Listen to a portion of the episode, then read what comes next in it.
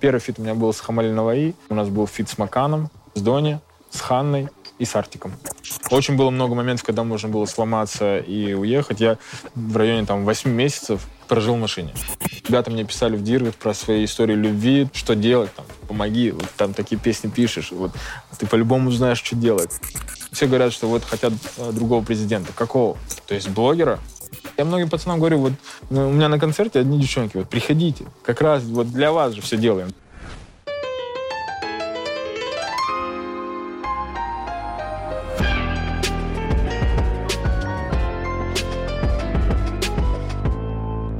Всем привет, меня зовут Джози, и сегодня я пою и общаюсь с вами. А, смотрите полную версию моего интервью и концерта на YouTube-канале «Страна FM». Ребята, сегодня я презентовал новый трек «Не улетай» эксклюзивно на «Страна FM». Меня зовут Арон, а, я родился в Армении, а, очень долго школьное и студенческое время я прожил в Кемерово, в Сибири. И в 2014 году я переехал в Москву вот, заниматься музыкой не сразу, конечно, все пошло так, как хотелось, но спустя там три года, э, плюс-минус, мы выпустили первую официальную песню, и у нас все пошло тихоньку. По поводу фитов, с кем у меня были фиты, это первый фит у меня был с HammAli Navai, э, далее у нас был фит ZippO, потом у нас был фит с Маканом, потом был фит с Дони, с Ханной, и с Артиком. Еще есть у нас фит. Э, это молодой исполнитель, его зовут Саян. Э, выпустили буквально там неделю назад где-то. Трек называется «Чужой». Это его первый трек, который вышел на лейбле You Know Music.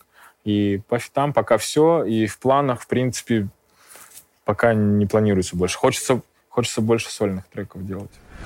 Про современную музыку, да. Я считаю, что сейчас стало меньше музыки и стало больше вот как раз-таки какого-то инфоповода вокруг исполнителя какого-то. Ну, конечно, сейчас, э, так, если можно это так назвать, там, век Моргенштерна, который э, именно берет все, все, что можно взять, там, какими-то маркетинговыми там ходами и так далее. Я считаю, что немного это убивает музыку. То есть, э, не знаю, обесценивается именно та музыка, которая действительно несет какой-то посыл, там, смысл и так далее. Вот именно. Но это имеет место быть, и самое, не то чтобы проблема, тут такой момент, что хочешь не хочешь, с этим надо считаться. То есть есть такие исполнители, и плюс у нас еще э, сейчас ТикТок, который выдает еж, почти что ежедневно там э, ряд каких-то новых имен молодых тиктокеров, которые записывают песни, и за счет аудитории ТикТока они вылетают, соответственно, в топы. И то же самое, приходится считаться и там, и там. Ребята, ну, никто никому не запретит, поэтому кто хочет, тот и делает музыку. Это тоже немного обидно. Ну вот, да, что каждый как бы сейчас, кто хочет, да, тот и делает. Но в целом я не против того, что там победители не судят. Если получается у людей, да, ну, значит, получается. Вот. Самая главная проблема, то, что обесценивается музыка, в которой реально несет смысл и, пос и посыл. А, я сам слушаю, на самом деле, из российской музыки, если взять, я вот могу, допустим, слушать э, Мия Геншпиль.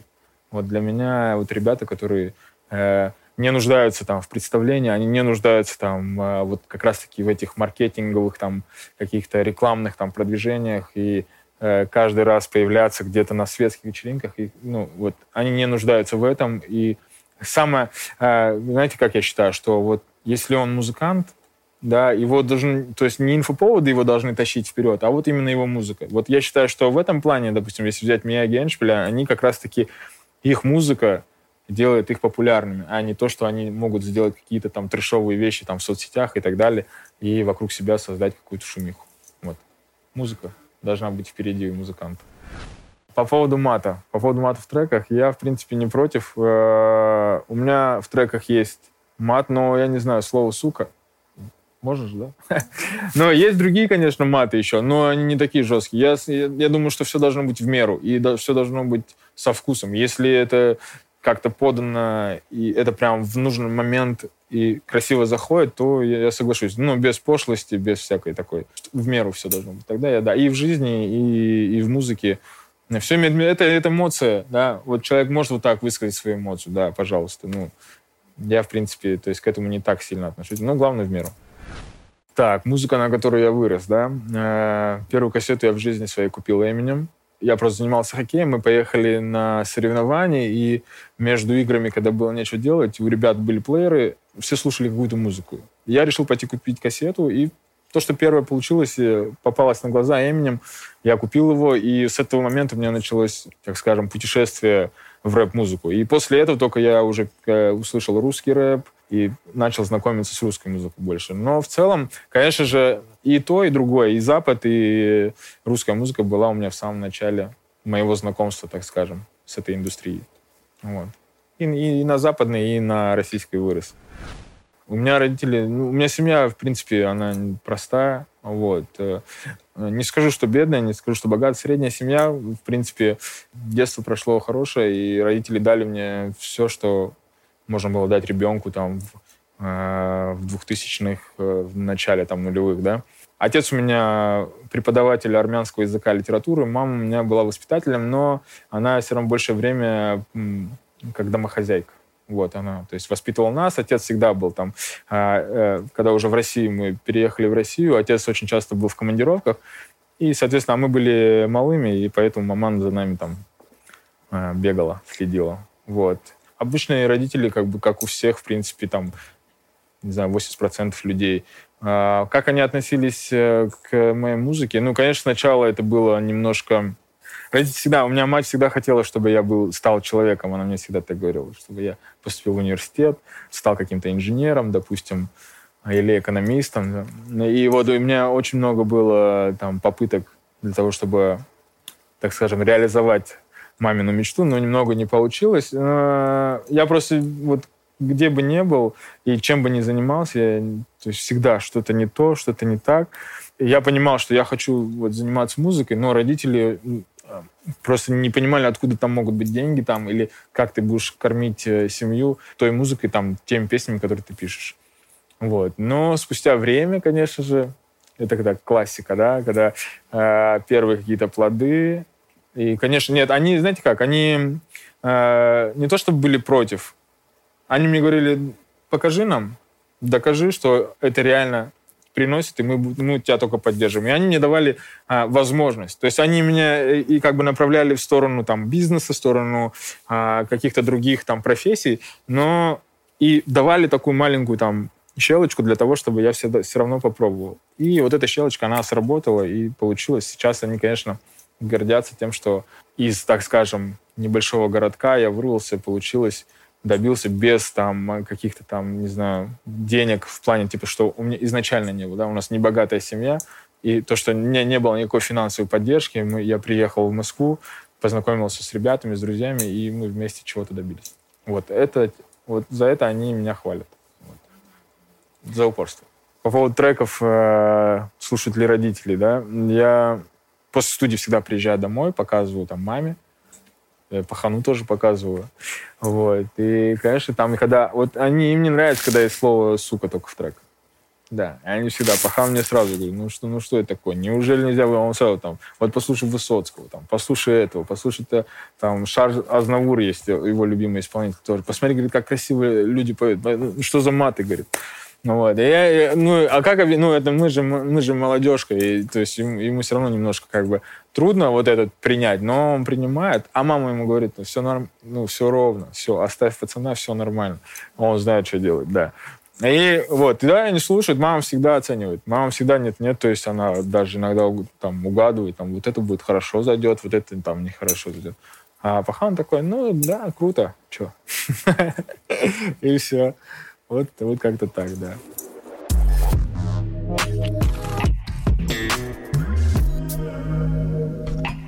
А, лидер мнений, да, кто такой лидер мнений?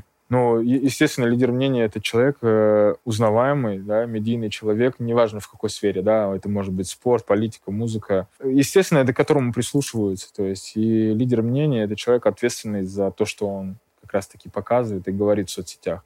Но многие этого не понимают, мне кажется. Вот.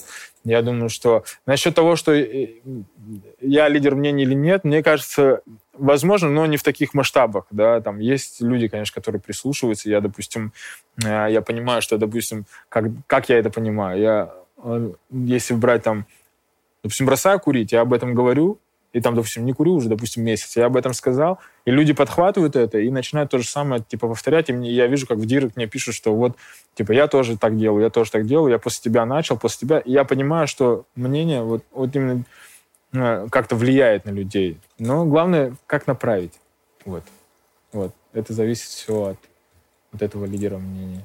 Но многие, говорю, не понимают этого на самом деле. Я много вижу там в соцсетях, люди агитируют там на всякие разные вещи, даже, допустим, на сегодняшний день, там, если взять, допустим, по поводу вакцины. И я считаю, что вот э, человек, у которого огромная аудитория, и если он, допустим, говорит, э, что ребята, там, вакцина, это, допустим, она нам не нужна, и она принесет только боль, смерть и так далее, и там к нему прислушиваются и не идут ее делать. Либо также наоборот, да, кто-то агитирует идти, и, то есть, и э, обладая не таким большим количеством знаний, нельзя агитировать на что-то людей, пока ты сам не знаешь. Ну, там такие вещи пишут, что ну, иногда как бы не сходится у меня. Я считаю, что это неправильно, потому что за, за каждым твоим вот таким вот каким-то выражением своей мысли следует какое-то последствие, вот, ну, за которым ты можешь, конечно, не нести ответственность, потому что ты просто сказал мнение, а люди как бы послушали тебя, а после этого произошло что-то, ну и все, а уже поздно, все произошло. Люди не сделали вакцину,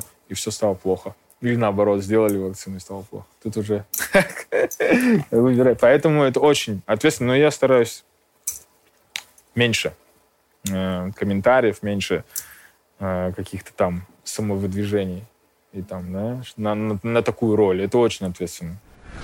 Вот, через что мне пришлось пройти, это, конечно, долгий путь был. Да? Но сейчас, если взять, допустим, становление артиста вообще уже настолько сошло до минимума, что можно просто снять видео, загрузить ТикТок, Инстаграм, и на следующий день получить какую-то реакцию, и Возможно, даже это просто можно... То есть есть много примеров, которые, допустим, вот именно а, там, допустим, с первого видео в какого-то случайного залета в Инстаграме или в, в ТикТоке ребята становятся звездами молодыми. У меня просто... Это, это вот сейчас просто очень развит у нас э, соцсети развиты. Когда я начинал, это было 4 года назад, ну, когда только мысль пришла о том, что можно уехать в Москву и сделать, это был 13 год, и тогда, типа, ну, что было, только Инстаграм начал развиваться, ВК, и все, я приезжаю, я понимаю, что я даже не знаю, что делать, куда идти. Я просто приехал в Москву, зная о том, что когда-то все артисты, которые хотели стать артистами из своих городов, приезжали в Москву, как-то пробовали и добивались. Вот я по тому же пути приехал в Москву, и было очень сложно. То есть я первые там 3-4 года совсем по другой дороге пошел, меня просто унесло.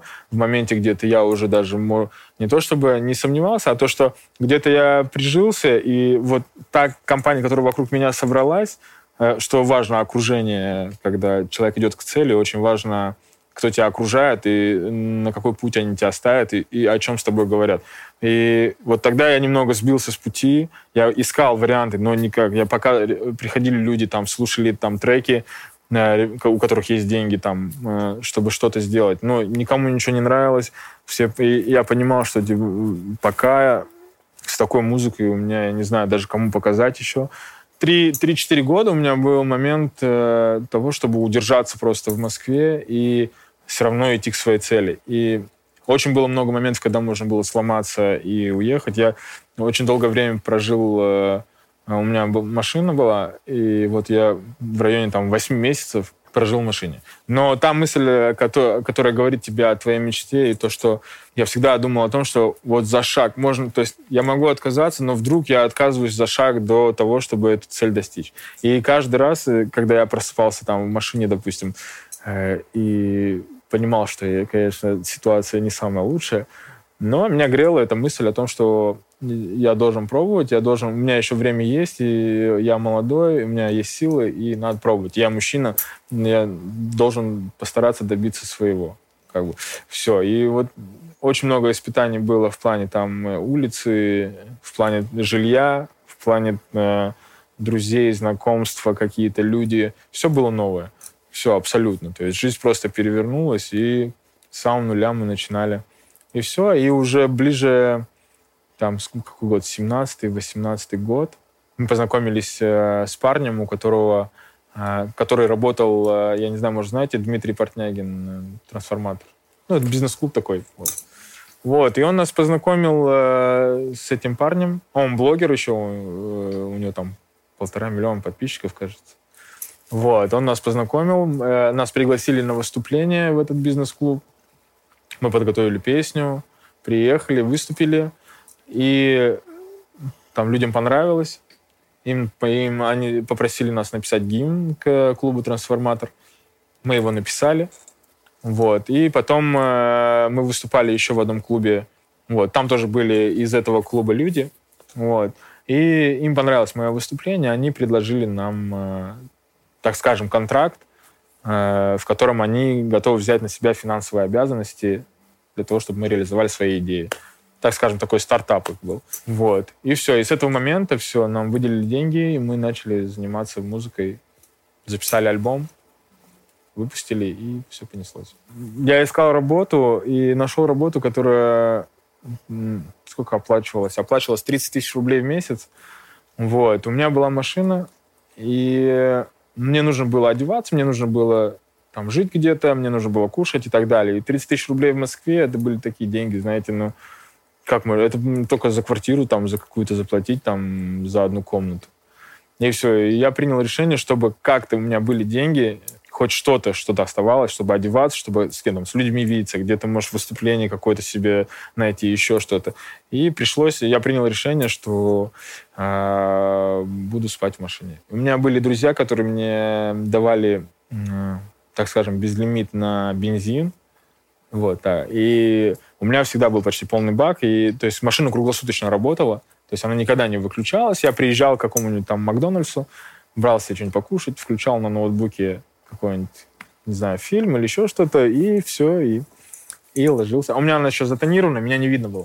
То есть я как дома, то есть все, у меня все разложено, все хорошо, у меня багажник полный, там вещей каких-то, все было аккуратно сложено, там у меня было все для гигиены, все и так далее, там абсолютно все для того, чтобы существовать нормально. У меня, плюс у меня э, на работе э, была душевая, я приезжал всегда за полчаса, за час э, до работы, принимал душ, никто не видел. Я просто заходил, принимал душ, и все как, как это, как дома, короче.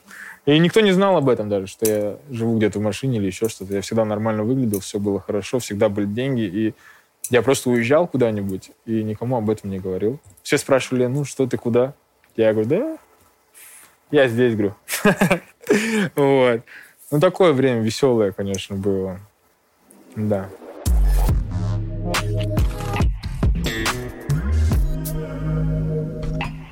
Ну, так, по поводу соцсетей, да. А, мне больше нравится, конечно, Инстаграм. Вот. Э, но сейчас э, ТикТок. Хочешь, не хочешь, мне... Знаете как, я долго сопротивлялся по поводу ТикТока, что заходить туда. Но я понимаю, что уже все, ну уже все, край уже. И уже надо сто процентов туда заходить, и надо что-то делать, потому что там уже все, все, молодежка все разносит просто. И Инстаграм уже не настолько интересен в плане там какого-то контента, да, потому что ТикТок там, я не знаю, я туда захожу, я, мне кажется, я просто могу вот часа два просто пропасть просто. Вот, когда такой в яму падаешь, и все. И все, я решил э, завести себе еще ТикТок. Я есть ВКонтакте, в Инстаграме, в ТикТоке. Я раньше вел Твиттер, мне нравилось на самом деле. Но сейчас как-то вот что-то времени нет у меня на это все. Вот. Больше всего мне нравится Инстаграм, потому что там более э, ты сам можешь себе как бы, как это сказать, информацию, которая тебе нужна, сам собрать ее, то есть на кого-то подписаться и так далее, тебе не выдает там все подряд, как в ТикТоке, да, непонятно как. Вот. А в Инстаграме вот это более все расчетливо, вот все, что тебе интересно, все пожалуйста, смотрите, и все, вам никто не мешает. Вот. А в ТикТоке все подряд. Вообще абсолютно. Ну, вот. Инстаграм — любимая соцсеть. Слушайте, у меня одно время было, я прям, я потом понял, что слишком много я по поводу Инстаграма, да? По поводу Инстаграма что пишут? Я аж прям э, реально разбирал ситуации. Ребята мне писали в Директ про свои истории любви, там, что делать, там, помоги, вот там такие песни пишешь, вот ты по-любому знаешь, что делать. Я говорю, ну, кто бы мне помог, да, в этой ситуации. И вот реально там были ребята, вот я я не знаю, меня просто трогало это еще. Я еще, ну, типа, со всеми люблю пообщаться и прям разбирал там с ребятами какие-то истории про любовь. И меня это само как-то вдохновляет, да, и, возможно, что-то мог бы себе взять на заметку для того, чтобы написать там новую песню. И все, вот, вот такая история была. А в основном в основном отмечают, э, как они там слушают музыку, да, смотрят клипы, допустим. Когда на концерты приходят вопросы, когда там будешь в этом или в том городе. Ну, я не буду говорить там, что там всякие там признания любви и так далее. Это, ну, типа, я прям не обращаю на это внимания. Это самое, что мне э, я всегда запоминаю, это когда вот э, очень много девчонок, которые пишут о том, что там в той или иной ситуации песня помогла, и там некоторые даже говорят, я в шоке был, там, типа, самоубийством хотят покончить, и вот, и вот песня их успокаивала, и в итоге она осталась жить благодаря той или иной песне. И вот как, ну как здесь вообще? Ты думаешь, как ей, ну, ну это же жестко. Ну, и ты понимаешь, что ну, ты настолько весомые слова в этих песнях, что это даже спасает людям жизнь. Представляете? Вот я себе не мог такого представить. Вот. А вот представляете, это и есть. Существует. Вот такие вещи у меня в Инстаграме происходят. Не, я в ТикТок-домах еще не был. Вот. По поводу общаясь с кем-то из тиктокеров. Э, есть ребята э, молодые, из прям из известных там тиктокеров, которые, ну, скорее всего, на слуху. Нет, в основном это девчонки, поэтому я как бы как-то нет. Пока еще не привык. Я привыкаю к ТикТоку, но э, пока еще нет. Пока еще не общаюсь. Есть ребята, парни есть. С парнями общаюсь, но с девчонками там нет, пока нет. Ну и не собираюсь. Нет, по поводу хейта. Да, если честно, не обращаю внимания. У меня его не так много. У меня, потому что в основном у меня девчонки, э, слушатели. Вот, парней почти нет. Парни просто иногда заходят, там говорят, что вот, там, бородатый мужик опять ноет. Все, это единственное, что могут написать. А в основном все, никакого хейта нет. Если кто-то какие-то вещи, там, я просто отшучиваюсь в комментариях. Никого не баню, ничего не делаю. Я вообще не трачу на это свою там энергию, э, обращать на них внимание. Единственный раз, прям, когда мы сделали трек э, «Люби меня, люби», э, был небольшой хейт какой-то в плане того, что эта песня там, это, что мы украли песню у Текилы, а эта песня вообще не Текила, эта песня вообще от пятых мошенников. И люди просто такие вещи пишут. Ну как на это вообще обращать внимание? Это вот, ну, он даже не знает, что он пишет просто. И вот на этот хейт, ну, вот единственный такой был момент, да, что прям из-за того, что песня «Люби меня, люби», мол, украли. А мы сделали официальный ремейк с согласия артистов от пятых мошенников, поэтому все нормально. Все, а так нет. Девчонки любовь только дарят, больше ничего. Да.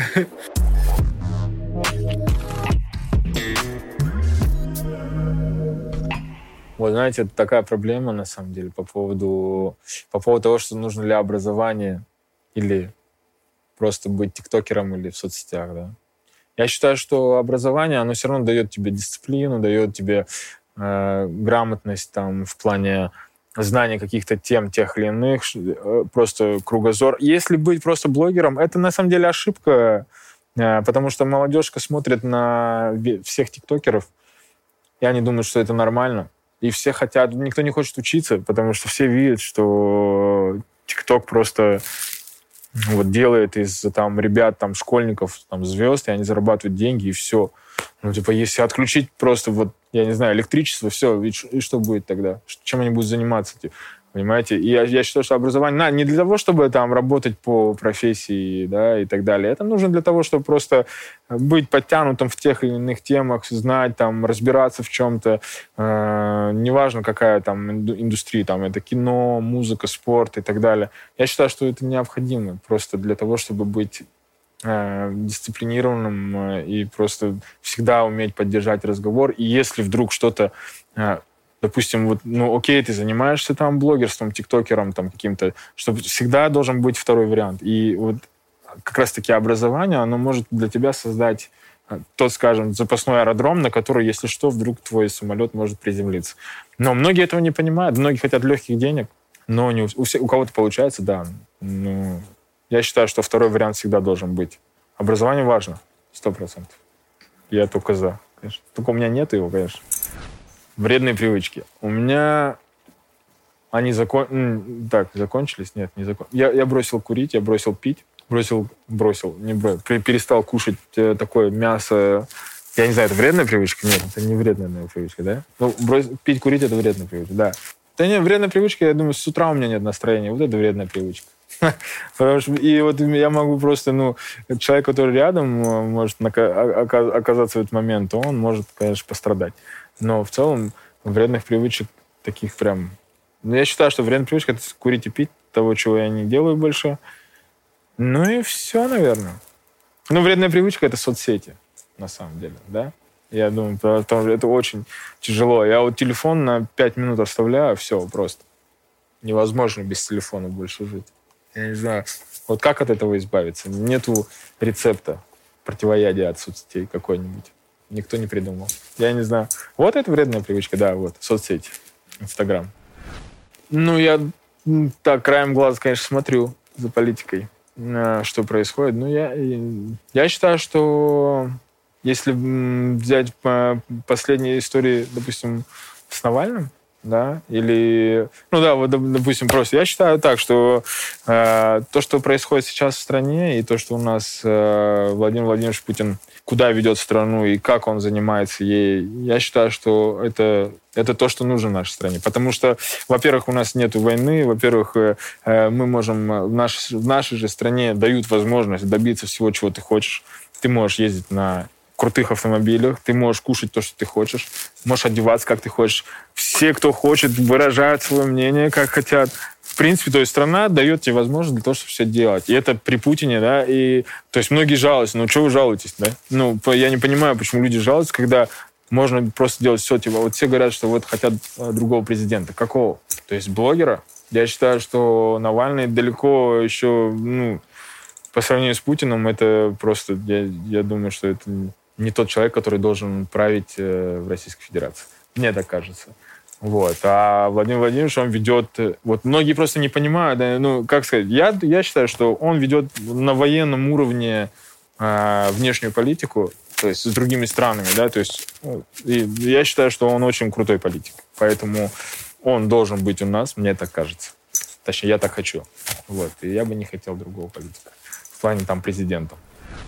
Ой, это вообще такой вопрос, конечно. Что для меня вера, да? Да, для меня вера — это момент, когда ничего у тебя не остается в жизни, ничего не остается. Вот остается только вера. И это всегда вот э, последнее, это что, так скажем, тебя может спасти и так далее, это вера. И без веры вообще я не знаю, как можно жить.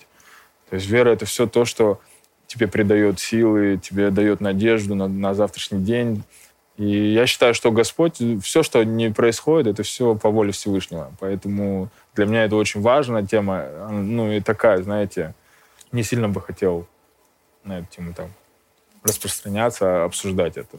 Это очень важно, и я верующий человек, да. Вот, я думаю, это достаточно.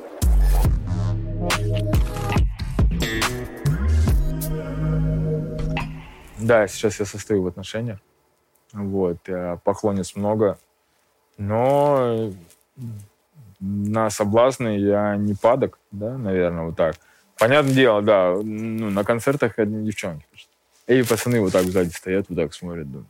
Я думаю, парней заставляют приходить на мои концерты. А они приходят... Не, я многим пацанам говорю, вот ну, у меня на концерте одни девчонки, вот приходите. Как раз вот для вас же все делаем, для вас все делаем. Приходите, все, кайфуйте. Вот девчонки есть, все, все, все красивые.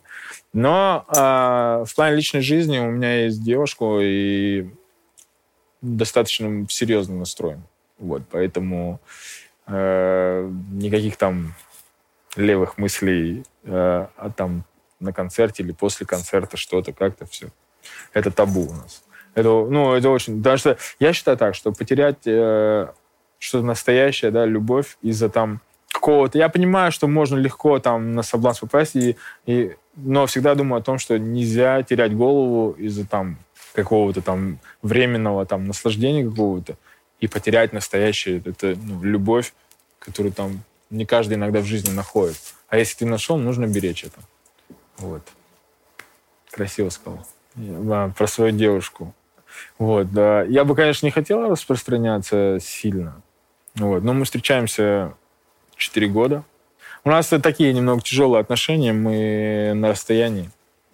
Она живет в Украине, а я в России. И у нас вот эти военные положения, там, э, пандемия. Все на свете. У нас такая история любви бешеная просто. Чтобы попасть к ней там, во время пандемии или во время военного положения, там, через столько проходил проверок всяких там. На границе не пускали, пускали. Я один раз поехал, все закрыто было, я рискнул, поехал на автобусе до Белгорода, получается, да, до границы Украины там с киргизами, еще с украинцами, и просто там такой автобус небольшой, 15 человек, и мы едем, и я вот 10 часов еду, приезжаю до границы, все проходят, меня не впускают. Все, просто не впустили, и я возвращаюсь обратно. И вот э, таких всяких э, проблем э, у нас очень много было препятствий именно за эти 4 года.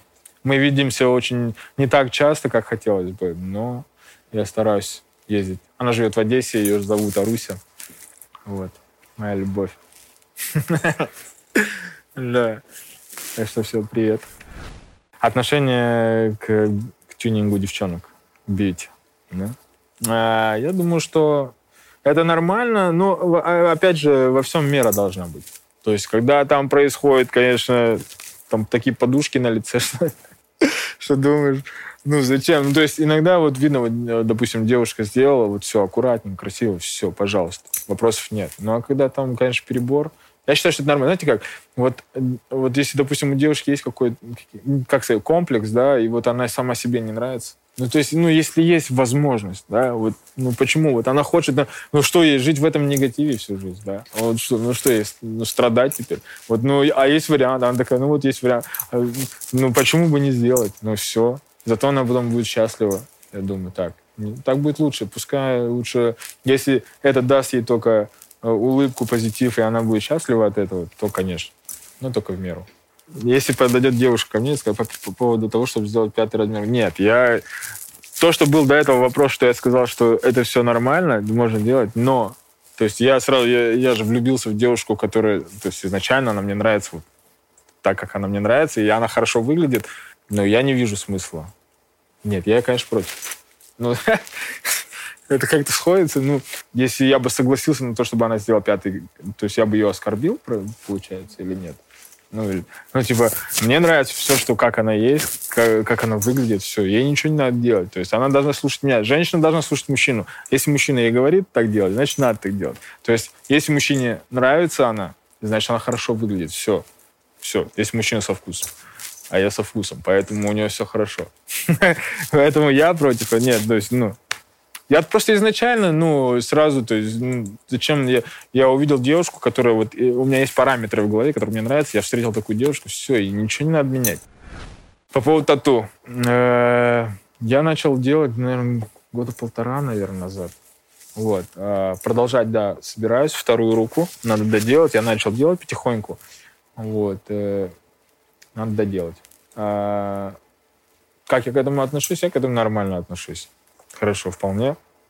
Вы понимаете, если э, ко все, все, в принципе, в этом мире, то есть, э, если делать в меру, то все будет хорошо, потому что когда ребята делают на лице татуировки, это немного, ну, too much, мне кажется.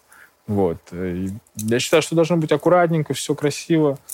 Не знаю, у меня вроде нормально. Мне нравится.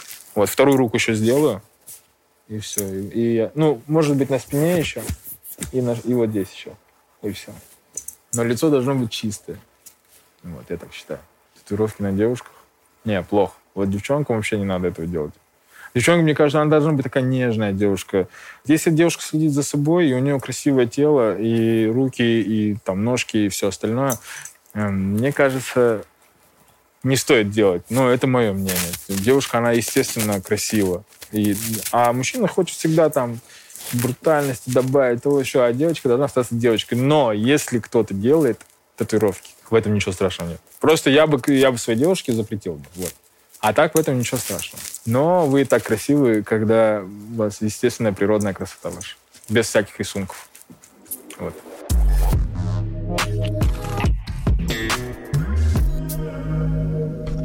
Про деньги.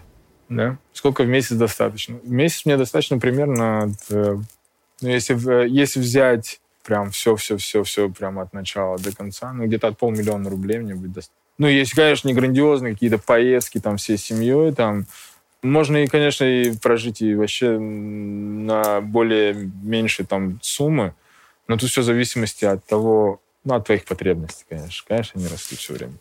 От этого никуда не деться вообще. Вот где-то плюс-минус вот так.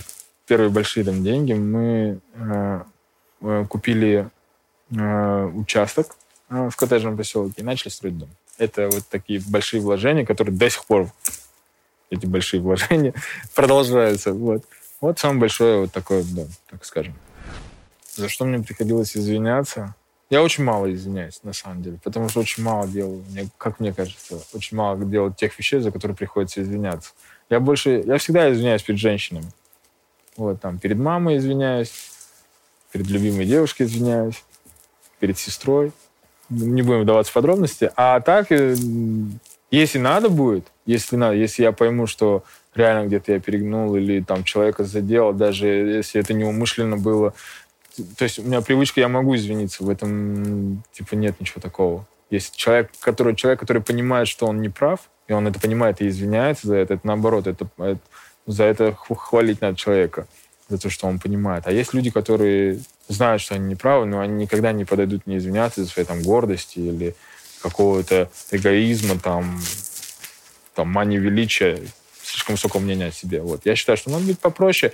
Если ты знаешь, что ситуацию можно... Одно, твое, одна твоя фраза, там, какое-то такое извинение, которое никак не подействует на твою, там, как сказать, там, репутацию или так далее, то, конечно, лучше можно извиниться, чтобы все было хорошо. Но не делайте тех вещей, за которые придется извиняться. Ну, меня бесит, когда нарушают э, ну, не знаю, личное пространство, так называется, наверное. Когда человек просто вот, вот, вот эти вредные привычки, и когда он передо мной это все делает, и вообще не стесняется. Вот человек, который... Ну, вот, это не скромность, наверное, да? Вот, бесит. Это когда люди не скромные, и вот они могут себе позволить все, что угодно перед тобой сделать. Дальше, что меня еще бесит? Меня еще бесит э, непунктуальность в людях, скорее всего. Люди, которые не делают того, что обещают. Вот это меня бесит. И бесит, конечно, у нас ситуация с Украиной. Меня бесит очень сильно. Ничего, блин, из-за этого просто столько сложностей. Был бы прямой рейс до Одессы, я бы просто вот полтора часа и я там. Так, а что я люблю, да? Ну и люблю я много чего. Я люблю тем, чем я занимаюсь. Вот. А, люблю музыку. Люблю, все. люблю концерты, люблю спортом заниматься. Это семья, это все, что связано с семьей, это какие-то ужины с семьей, там какие-то большие там застолья с семьей, соответственно, создание семьи, там как раз-таки любимая девушка. Вот эта вся история, вот это я очень люблю. Наверное, все. Так, музыка, концерты, семья. Не люблю нескромность. Ну, конечно, не люблю много, нет, не люблю тоже там много чего, но лучше то, что я люблю.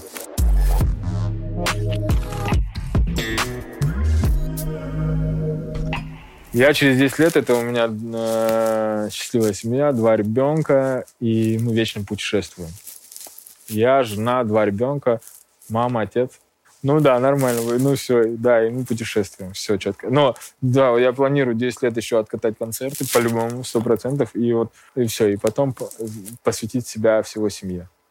Вот такие дела. А, по поводу ближайших планов. А, что у нас готовится? У нас готовится сольный трек – Э, называется «Не улетай». По поводу фитов, знаете, такая история, я уже как будто... То есть у меня бокал уже полон. Я. Все, что мне нужно было, я уже сделал там э, с людьми, с которыми я хотел сделать. Я сделал, пока я в ближайшее время не вижу никаких фитов и не собираюсь делать. Хочу посвятить именно вот именно сольным трекам весь там конец 2021, начало 2022 вот выпустить треков там 5 сольных. Ну, альбомов не будет 100%, потому что сейчас такое время, знаете, э, больше синглов. Я когда выпустил альбом «Плохой», там было 13 треков, и там, знаете, сколько? Там было треков 5 хороших, которые просто мимо прошли. Вот. Поэтому жалко там треки, которые пропадают, и поэтому мы приняли решение, что будем по синглу работать. Сингл, сингл, сингл, а там уже Посмотрим. Будут какие-то хорошие предложения в плане фитов, будем смотреть, думать, но пока не хочется ничего делать с кем. Самое главное в жизни — это семья.